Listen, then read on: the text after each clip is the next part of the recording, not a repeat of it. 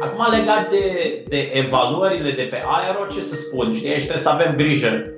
Um, eu simt că există un gen de bulă aero în momentul de față în, în, în, în România.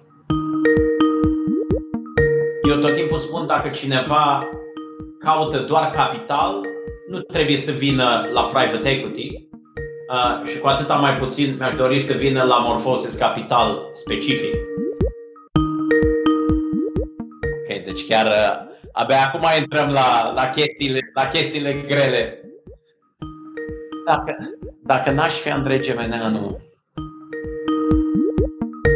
uh, formația preferată pe vremuri era uh, uh, Doors și Jim Morrison.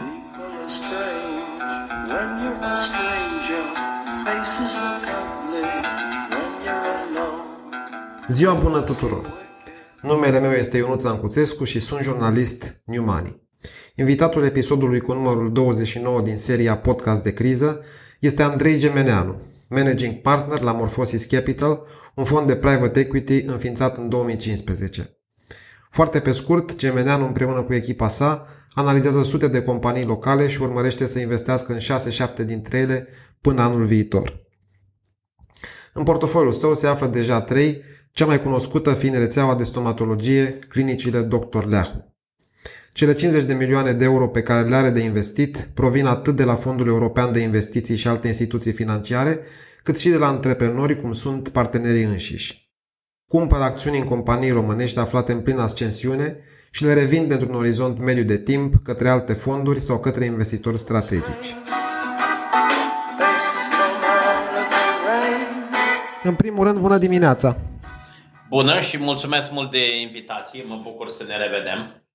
Și eu mă bucur. Ne-am văzut ultima dată în carne și oase în uh, noiembrie 2019, cu puțin înainte de începerea pandemiei. Ai o memorie da. bună, într-adevăr. Cu toții notăm acum când ne-am văzut ultima dată în carne și oase, da. Sperăm să scăpăm curând de dinamica asta. Da. Țin minte că am avut o convorbire telefonică chiar la chiar la începutul pandemiei și te întrebam cum crezi că o să, uh, să se comporte fondurile de investiții în criza ce urma să vină. Și ai fost printre puținii, dacă nu singurul uh, director de fond, care uh, era de părere că valorile companiei nu o să scadă drastic, așa cum s-a întâmplat în marea criză precedentă din 2008-2009. Ce este diferit în această pandemie față de 2008-2009? În câteva cuvinte. Sigur. În primul rând trebuie să ne gândim la, la dinamica macro. Uh, practic, criza din 2008-2010 a fost o, o criză sistemică uh, cu implicații uh, foarte complexe și ramificate în sistemul financiar, în sistemul bancar. Uh, a blocat anumite uh, mecanisme financiare și atunci, evident, uh, sistemul a intrat într-o, într-o, într-o formă de, de, de, de gripare, dacă pot să, pot să spun așa. Uh, criza de acum, deși evident la nivel uman are o poveste mult mai tristă, pe care nu trebuie să o uităm uh, niciodată, ca să zic așa, la nivel de business, la nivel financiar, e doar un eveniment non-recurent, cu mult mai puține um, ramificații și implicații decât, uh, decât, criza, decât criza precedentă. Și atunci, evident, uh, în plus, um, organismele financiare uh, la nivelul Uniunii Europene, la nivelul diferitelor țări, chiar și la nivel global, au intervenit uh, prompt, am putea spune, uh, și-au susținut într-o, într-o oarece măsură economia, ecosistemul, oportunitățile de finanțare, uh, au dat ocazia companiilor care au vrut să transforme criza într-o oportunitate, uh, le-au susținut în, în demersul, în demersul uh, lor Și atunci, în felul ăsta, asistăm, cred, la un eveniment care va avea mult mai puține consecințe negative și efecte nedorite pe termen, pe termen mediu și lung. Noi am văzut asta și în, uh, în zona noastră, în zona tranzacțiilor, în private equity sau în M&A în general. Chiar și 2020 a arătat decent și pentru România, și pentru Estul Europei, și pentru Uniunea Europeană. Iar 2021 a pornit, uh, cumva, a furat startul uh, și a pornit, uh, a pornit accelerat și la nivel de număr al tranzacțiilor și la nivel de valoare a tranzacțiilor. Și cred că ne uităm la un an care va fi pozitiv, zic eu, pentru, uh, pentru, și pentru fondurile de investiții, pentru alte forme de investitori instituționali și cred că deja, din fericire, putem spune, și pe partea umană sau pe partea de sănătate, începem să vedem un pic luminița de la capătul tunelului. Deci, dacă eram optimist data trecută când ne-am uh, auzit, cu siguranță sunt și mai optimist acum. Uh, s-ar putea da. problema fie la mine din punctul ăsta de vedere, dar uh, that's life. Bun, putem vorbi de o schimbare a comportamentului fondurilor de investiții au devenit mai umane față de criza precedentă pentru că în 2008-2009 au negociat foarte dur prețurile de intrare. Sigur. Um, ce spuneam data trecută când ne-am auzit, cred cu tărie în continuare, și anume că uh, ca, ca framework mie tot timpul îmi place să, să, să cred și de fapt datele din trecut o arată că orice uh, criză economică, orice uh, eveniment uh, total de disruption, uh, într-un fel polarizează câștigătorii și pierzătorii. Cumva squeezes out the middle, știi, cumva scoate uh, din joc sau scoate Mijlocul. companiile din zona, da, din, din mijloc, din zona de confort și le duce fie în câștigători, fie, din păcate, uneori în, uh, în pierzători. Și atunci, în contextul ăsta, și în criza asta, ca și în alte crize, companiile care erau solide, care erau digitalizate, uh, care erau pregătite prin uh, natura felului în care își manageau business-ul în mod, în mod curent, ca să zic așa, în mod regulat, erau pregătite să treacă printr-un disruption de, de genul ăsta companii cu creștere, companii cu echipă de management, uh, companii cu gândire de M&A, uh, acolo unde se pretează și cu o strategie de expansiune, aceste companii n-au devenit mai ieftine. Am putea chiar specula și am putea spune că au devenit mai scumpe, pentru că au fost foarte, foarte puține și atunci acest scarcity, această lipsă de asset-uri atractive, a tras, a tras evaluările în, uh, în sus. Um, legat de comportamentul fondurilor de investiții, cum să zic, aici sunt foarte multe legende, în general, vis-a-vis de comportamentul fondurilor de investiții. În general, lucrurile s-au mai schimbat din anii 80, de când uh, se scriau cărți gen uh, The Barbarians at the Gate, uh, barbarii de la poartă, cum erau uh, numiți uh, fondurile de private equity în uh, Statele Unite. Lucrurile s-au schimbat, uh, s-au schimbat de atunci. Sigur că sunt uh, fonduri de private equity, așa numitele turnaround funds uh, sau special situations funds, care sunt uh, focusate pe um, într-un fel, a exploata, nu în sensul rău al lucrurilor, ăsta e modelul lor de business, dar a exploata turbulențele din piață și turbulențele care apar în, în, în, ciclu, în ciclu economic. Dar dacă, de exemplu, ne uităm la fondurile de investiții, cum suntem și noi, Morphosis Capital, ceea ce se numește Growth Capital Funds, Uh, cred că lucrurile, lucrurile nu, s-au, uh, nu, nu, nu s-au schimbat, adică noi am rămas în continuare focusați pe a găsi antreprenori vizionari, focusați pe a ne parteneria în mod uh, onest și cu o, funda- o fundație solidă cu ei. Uh, și a încercat să contribuim în felul nostru, nu doar cu capital, cu valoare adăugată în primul rând și cu capital în, în, în, în al doilea rând, la a-și, a ajuta să-și realizeze viziunea. Ce a fost da. foarte dificil în, în, în, perioada, în perioada, în vârful crizei, în vârful, să spunem, implicațiilor pe parte de business și financiar din, din acest episod numit COVID-19, a fost evaluarea companiilor. Și atunci noi, de exemplu, la Morphosis am, am ales să avem o abordare pro-deal și pro-partnership, în sensul că dacă evaluăm companiile pur pe baza cifrelor din 2019, putea fi un grad de risc prea mare.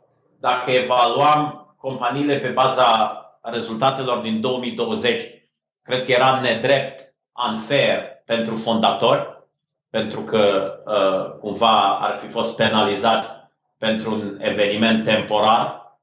Uh, și atunci am ales să ne uităm împreună cu ei în viitor și cumva să punem o valoare pe viitor și după aia să eventual să punem capitalul la lucru în niște tranșe de așa manieră încât să rămânem 100% aliniați între paradigma riscului și a rezultatelor pe care le, le, le căutăm. Și cu abordarea asta ProDeal am, am reușit să avem în 2020 un an bun. Am făcut două investiții noi pe care, dacă vrei mai încolo, putem Absolut. Da, discuta detalii. Da. Uh, apropo de, de evaluări și de valori, uh, după cum sunt convins că ai văzut, evaluările pe piața secundară a bursei de valori Aero au explodat pur și simplu de anul trecut. Uh, la fel și numărul de listări. În ce măsură vă simțiți concurați, voi cei din private equity, mai ales că Aero are și avantajul lichidității pentru antreprenorii care vând? Um, acum, evident, Aero și sau orice formă de listare de, de, de public market și private equity sunt două animale total, total diferite. Eu tot timpul spun dacă cineva caută doar capital, nu trebuie să vină la private equity uh, și cu atâta mai puțin mi-aș dori să vină la Morphosis Capital specific. Uh, diferența fundamentală fiind că un, uh, o capitalizare prin aero îți aduce doar capital și parteneri pasivi, pe când un parteneriat cu un fond de private equity îți aduce un partener activ și, by the way, din interacțiunile noastre multiple cu fondatorii, cu antreprenorii în ultimele 12, de acum 18 luni, am văzut că această căutare de valoare adăugată, chiar înaintea capitalului, a devenit cu atât mai intensă în contextul crizei decât era înainte. Că, practic, pentru fondator, faptul că stă la masă cu cineva care poate să-i dea un punct de vedere pe un plan de marketing și cum optimizează returnul pe investiția de marketing. Că stăm la masă cu cineva care a structurat cândva în trecutul lui sau a ei o forță de vânzări și poate să ducă o discuție de sales force effectiveness. Că îl poate ajuta să înceapă sau să continue sau să accelereze un efort de expansiune internațională, că îl poate ajuta să structureze un efort de disciplină financiară. Toate zonele astea de valoare adăugată, care uh, aș spune că fac chiar esența Morphosis Capital, au devenit mult mai valoroase. Și uh, antreprenorii caută mai mult decât oricând un partener uh, angajat, cumva care uh, își suflică mânecile, ca să folosesc uh, expresia asta, și sunt chiar alături de ei în, în business. Aero îți aduce capital și asta e important, dar uneori poate fi doar o parte din, uh, din uh, răspunsul pe care cineva îl caută, nu totalitatea lui. Acum, legat de, de evaluările de pe aero, ce să spun? Știi, trebuie să avem grijă. Um, eu simt că există un gen de bulă aero în momentul de față în, în, în, în România. Uh, deci eu, eu aș fi precaut, pentru că întotdeauna când piețele de capital uh, răspund într-un fel necorelat pe termen scurt sau mediu cu îmbunătățirea sau lipsa ei, îmbunătățirea performanței financiare, cumva underlying performance a unui business. Uh, deci, așa spus pe simplu, nu s-a schimbat nimic, dar evaluarea unui, unui asset a crescut cu 50%. Asta evident că e o, e o, e o reacție irațională, de obicei dată de un disbalans, de un dezechilibru între, între cerere și ofertă de asset-uri, respectiv capital. Deci m-aș uita cu precauție la, la lucrurile astea. Dar ai simțit concurența pieței de capital? Adică au fost cazuri de ținte investiționale care au renunțat la private equity și s-au dus pe bursă?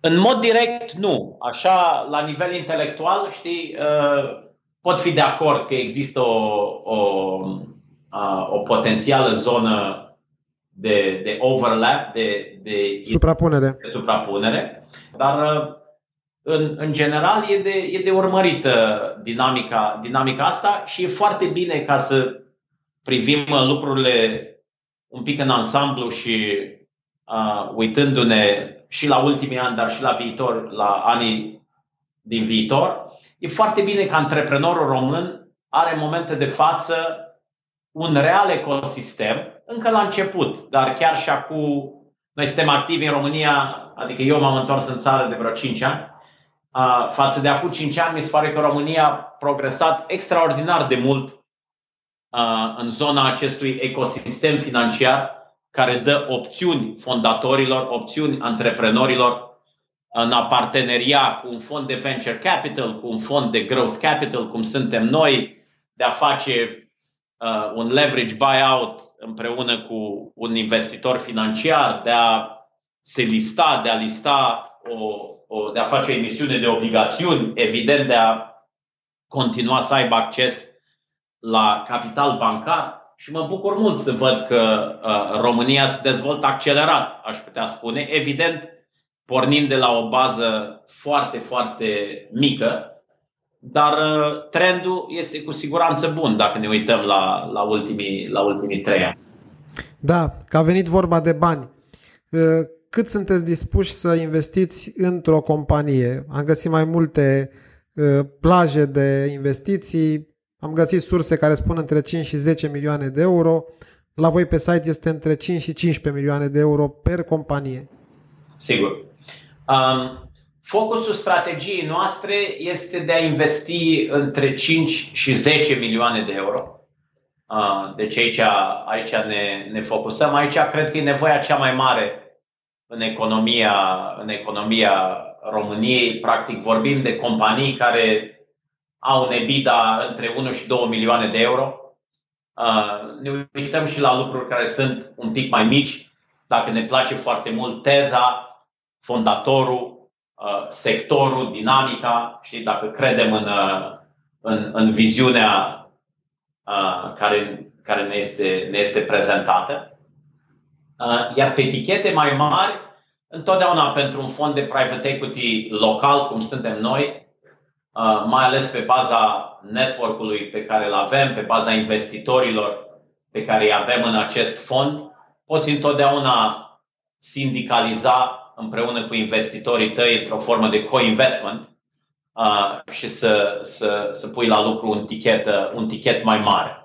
Deci, mai mare, în general, nu e o problemă. Ideal să nu fie mai mic, pentru că uh, aici e undeva sub 5 milioane, începem să ieșim din, uh, din zona noastră de confort, în sensul că oricare e valoarea tichetului, cumva fiecare companie devine ca un copil într-o familie, scuze pentru uh, metafora, poate știi cumva așa, borderline unprofessional, dar e ca un copil dintr-o familie care are nevoie de susținere, are nevoie de guidance, are nevoie de ajutor, uh, are nevoie de toate lucrurile și atunci încercăm să ne eficientizăm activitatea și de asta din acest prim fond ridicat de Morphosis de 50 de milioane de euro din care investim uh, acum, vom face între 6 și 7 uh, tranzacții, nu, nu mai multe, pentru că vrem să avem un, uh, un portofoliu focusat pe care chiar ne putem, uh, ne putem uh,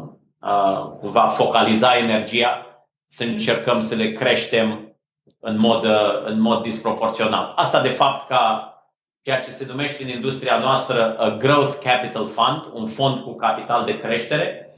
Asta e ceea ce lucrul la care ne uităm noi cel mai mult în, uh, în companii, în mod cert, în primii doi, poate chiar trei ani din perioada de ownership, din perioada când suntem, uh, suntem investiți în, uh, în companie, să aducem acel efect de turbocharge pe partea de creștere.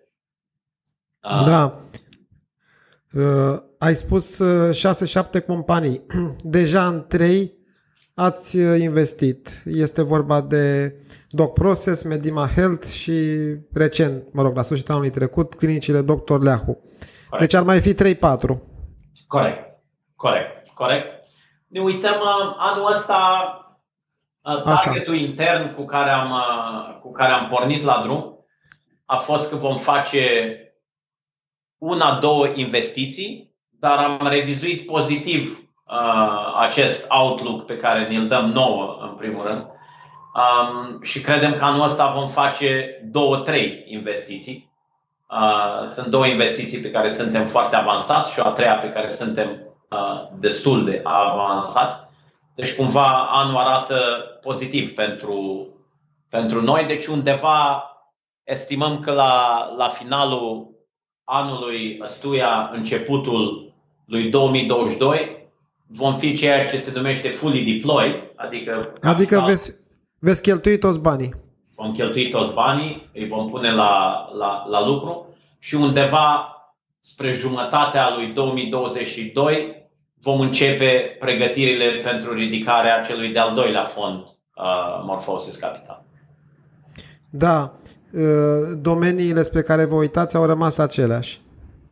Domeniile spre care ne uităm au rămas aceleași, au fost patru de la, de la început și au rămas tot uh, cele patru, în, fără o ordine anume între ele, e vorba de tehnologie, e vorba de uh, healthcare, de servicii medicale, e vorba de consumer businesses, deci uh, business-uri care sunt fie în zona de produse Uh, consumer-oriented sau în zona de servicii consumer-oriented. Uh, și al patrulea, zona de, îi spunem noi, B2B services, servicii business to business. Uh, deci cele trei investiții pe care le-am făcut sunt în sectoarele astea uh, și cele trei pe care le-am amintit adineauri sunt tot în, uh, în sectoarele astea și în esență asta va rămâne în mare și strategia pentru, pentru fondul 2 când vom ajunge sănătoși la, la momentul. Da, deocamdată ați bifat doar două din patru, tehnologie și servicii corect. medicale. Corect, corect. Și venim într-un fel acum cu o completare și o echilibrare a portofoliului exact în linie cu, cu cele patru, patru sectoare pe care le-am, le-am, le-am ales de la început. Le-am ales pentru că sunt uh, sectoare atractive care cresc, dar mai mult decât atât le-am ales pentru că astea sunt sectoarele în care măcar unul din cei patru parteneri fondatori uh, avem experiență uh, operațională anterioară și atunci, evident, ne-am ciocnit noi uh, în mod direct de uh, lucrurile astea în trecutul nostru și atunci cumva putem, sper eu, în mod credibil să adăugăm valoare. Uh, Timpul a trecut destul de repede. Înregistrăm deja de vreo 20 ceva de minute. Înainte să avem un moment mai haios, așa, mai destins la sfârșit, o întrebare personală. Până să începi Morphosis împreună cu ceilalți trei parteneri, ai avut o carieră internațională în cadrul Unilever, de aproape 15 ani sau chiar de 15 corect, ani. Corect. Părea că este o carieră de o viață, pentru o viață. Ce te-a făcut să renunți la multinațională? Sigur. Um, așa, dacă vrei un răspuns foarte personal sau uman, um, m-a făcut să renunț teama de a nu trăi cândva cu regretul că n-am avut curaj să o fac. Interesant. Um, asta e un lucru pe care îl urăsc cel mai mult, lipsa curajului. Uh, și atunci, întrucât de ceva vreme cochetam cu idei antreprenoriale. Uh, n-am vrut să ajung cândva, nu știu la ce vârstă, de 50 de ani, de 60 de ani, de cât, uh, de cât o fi, să mă uit înapoi și să, să simt că n-am avut, n-am avut curajul să o, să, să, să o fac.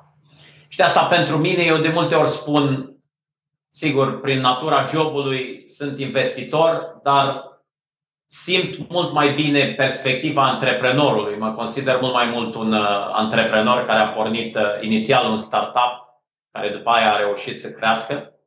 Pentru că și noi am pornit uh, Morphosis cu doi oameni uh, într-un, uh, într-un uh, birou de 14 metri pătrați la Regus. Tu împreună cu soția ta, nu? Eu împreună cu Simona, da, exact. Uh, și întrebându-ne, știi, cumva, ok, am avut uh, actul de curaj sau de irresponsabilitate.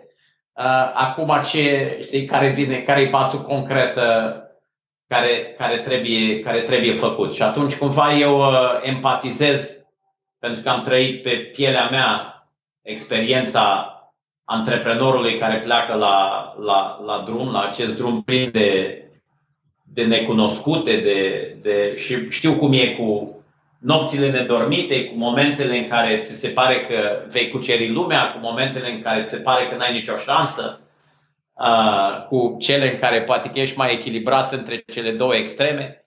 Um, și asta a rămas cumva impregnat în, în, în mine, aș spune, pentru, pentru totdeauna.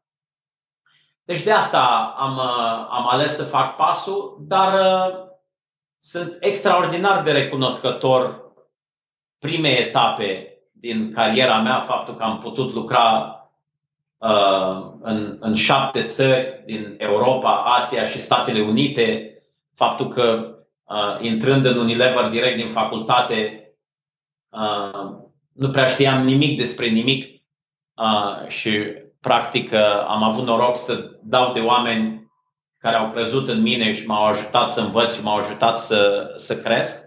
Și nu am deloc perspectiva, vorbesc de multe ori cu antreprenori care spun sub nicio formă n-aș uh, lua un job corporatist sau nu. Nu, eu n-am deloc uh, atitudinea, atitudinea asta, țin în continuare legătura cu mulți din foștii mei colegi din Unilever, care unii sunt acum CEOs de companie, au uh, joburi globale foarte, foarte faine și cumva văd uh, lucrurile interesante și acolo, văd lucrurile interesante și în, uh, în ruta antreprenorială pe care am luat-o, pe care am luat-o noi. Știi? Da.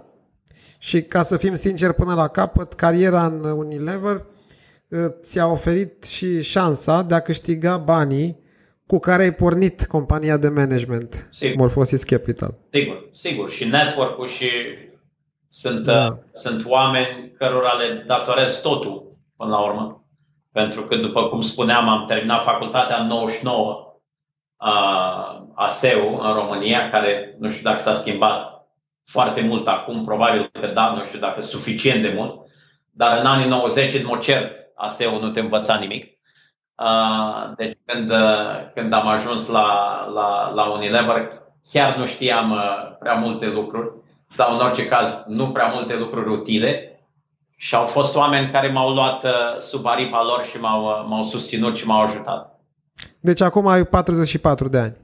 45, merg spre 45. Pat, putem ah. spune, pentru o lună încă putem spune 44. Păi, vezi, am nimerit-o. Da, da, da. Bun. Și acum, la finalul discuției, după cum îți spuneam, am un chestionar cu fiecare invitat pe care l-am.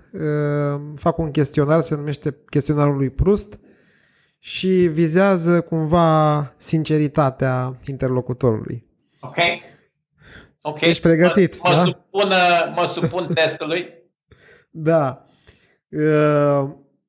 Cine ai vrea să fii dacă nu ai fi Andrei Gemeneanu? Ok, deci chiar uh, abia acum intrăm la, la, chestiile, la chestiile grele. Da, da, da. Dacă, dacă n-aș fi Andrei Gemeneanu,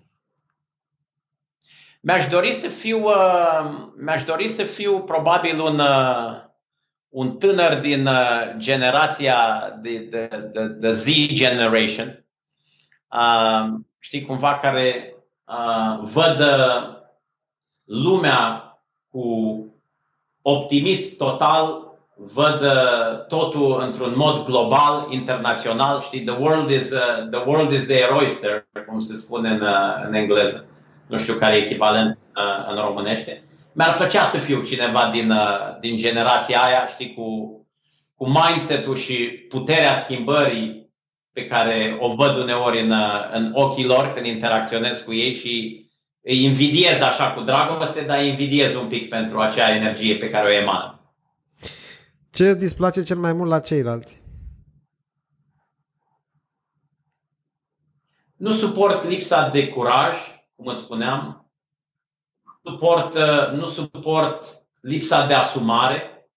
Orice lucru care începe cu cum noi suntem uh, perfecti și nevinovați și de fapt problema e în altă parte, e mediu, e nu știu ce, e țara, e mediul macroeconomic, sunt schimbările legislative, genul ăsta de discuții nu, nu durează mult deloc cu, cu, cu mine.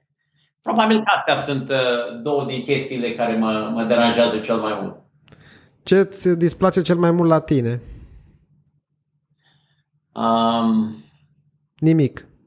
Nu, n-ar fi, ar fi... Uh, chiar, chiar, și dacă ar, chiar și dacă ar fi așa, ar trebui să... Tot n-ai spune Corect. Inteligență, inteligență emoțională să nu dau răspunsul ăsta. Um, uneori simt că am, știi, tot timpul fug, fug de confort. Încerc să, să ies din zona de confort și prin plecarea din corporații și intrarea în uh, antreprenoriat și în private equity mi-am resetat un pic uh, confortul.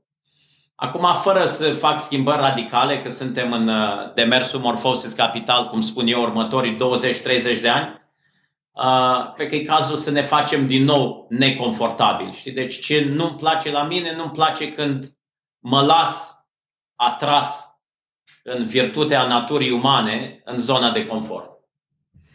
Bun. Cea mai mare realizare? La nivel personal, cu siguranță, e uh, băiețelul meu, Victor, 8 ani jumate. Care Mulți înainte. Mersi mult, la fel, dacă e cazul. Da, a, mulțumesc. A, să străiască. Care mă fascinează în fiecare zi uh, și el ca om care începe să descopere universul și cu care, by the way, conversez destul de fluent pe teme de private equity, discutăm diferența dintre venture capital și private equity, listare de companii, deci îl învăț tot felul de prostii din astea care... O să economisești banii de MBA atunci. Prietenii, da, exact, asta trebuie să fie în subconștient. Um, dar mă fascinează felul în care el descoperă lumea și mă fascinează importanța rolului de tată. Mă uit ce, ce impact imens am în viața lui, ceea ce mă responsabilizează și poate chiar mă sperie uneori. Deci cred că el, dacă e să nu o lungim, cred că el e cea mai mare realizare a mea. Da. Și cel mai mare eșec? Cel mai mare eșec?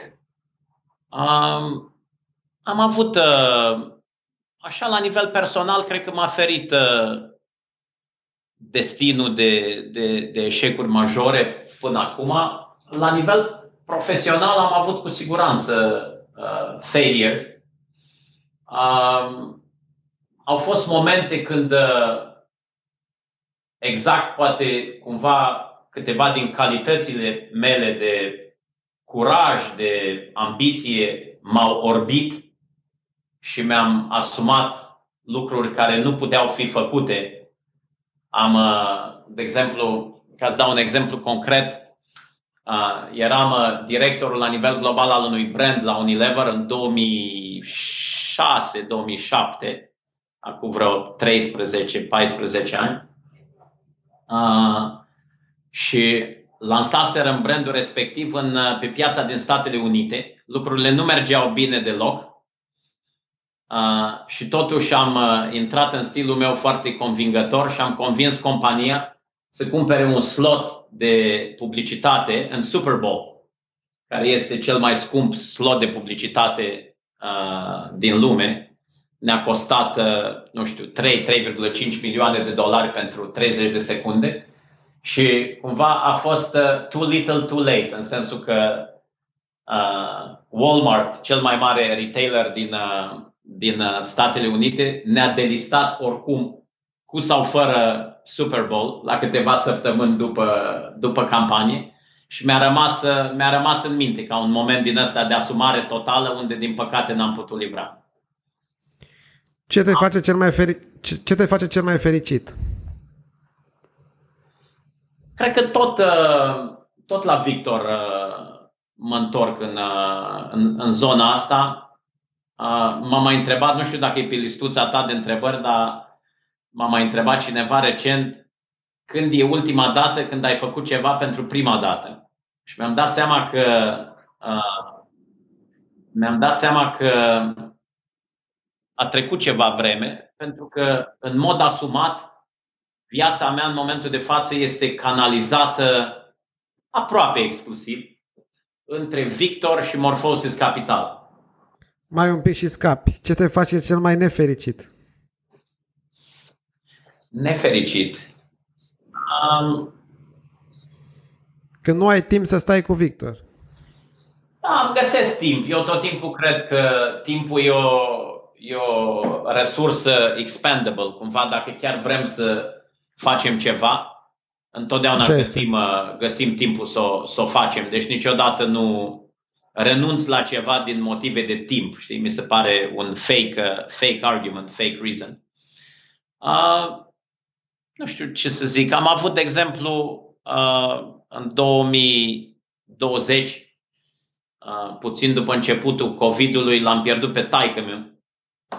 Uh, Condolențe mersi, care era, era, uh, era un prieten pentru mine și cumva încă, încă, încă simt uh, pierderea asta foarte, foarte reală, așa, foarte ro, foarte uh, puternică.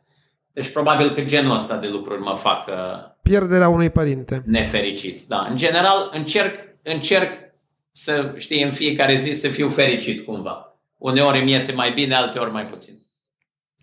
Filmul preferat? Filmul preferat?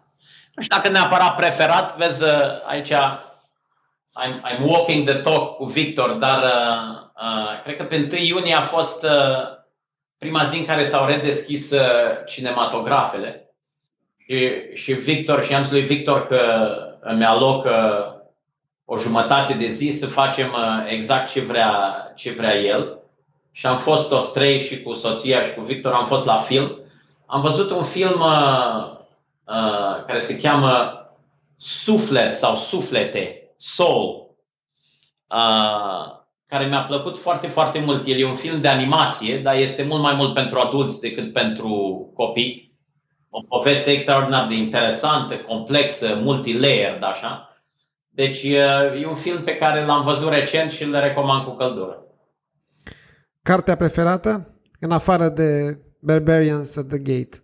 The Barbarians at the Gate. Um, îți spun ce citesc acum, știi? N-aș putea spune că am nici, știi, nici la filme, nici la cărți ceva neapărat uh, preferat. Aseară, înainte să, să, să mă culc, am citit uh, o carte de, cumva, de psihologia părintelui, de cum să managiuim uh, copiii care se cheamă um, How to Talk So Kids Will Listen and How to Listen So Kids Will Talk. Deci cum să vorbim uh, ca uh, uh, copilașii noștri să asculte și cum să ascultăm ca uh, uh, virgulă copilașii noștri să vorbească.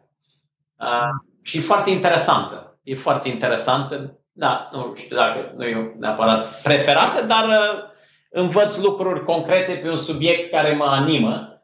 Deci uh, e interesant. Aviz uh, părinților de copii în plină dezvoltare. Așa și ultima, muzica preferată. Ce-ți place să asculti? Muzica preferată, cu siguranță, cu siguranță muzica rock. Uh, uh, am avut plete foarte lungi în, uh, în liceu și în facultate și, și chiar și la Unilever am îndrăznit la început să mă duc cu părul lung și am fost trimis la tuns uh, pe bună, pe bună dreptate. Uh, formația preferată pe vremuri era uh, uh, Doors și Jim Morrison. Acum cred că am uh, așa o, o plajă mai largă de, de, de rock vechi, dar uh, sunt ferm în zona asta de Zeppelin, ACDC, Doors, Janis Joplin, stuff like that. Și, forma- și pentru mine a fost uh, prima formație preferată în liceu. Okay. Și zi, zi o piesă. Ah, um, hai să nu luăm, știi, să căutăm cea mai de nișă. Să nu, să nu fie Light My Fire, să nu exact, fie Break On Through. Da, da, da, Break On Through sau, sau, sau ceva. Riders on the Storm. People are, da, hai să zicem People Are Strange. People are Dacă strange. vrei uh, să nu, mai, să nu fie ultima închiderea discuției, să cântăm împreună People Are Strange cât vom, uh, îți vom reduce audiența pe vecie. Nu, nu, nu, lăsăm pe el să cânte. Exact. Da. exact. Bun, Andrei. Mulțumesc frumos. Mersi mult de tot. Eu mi-a făcut plăcere ca de fiecare dată, chiar Și apreciez. asta a fost.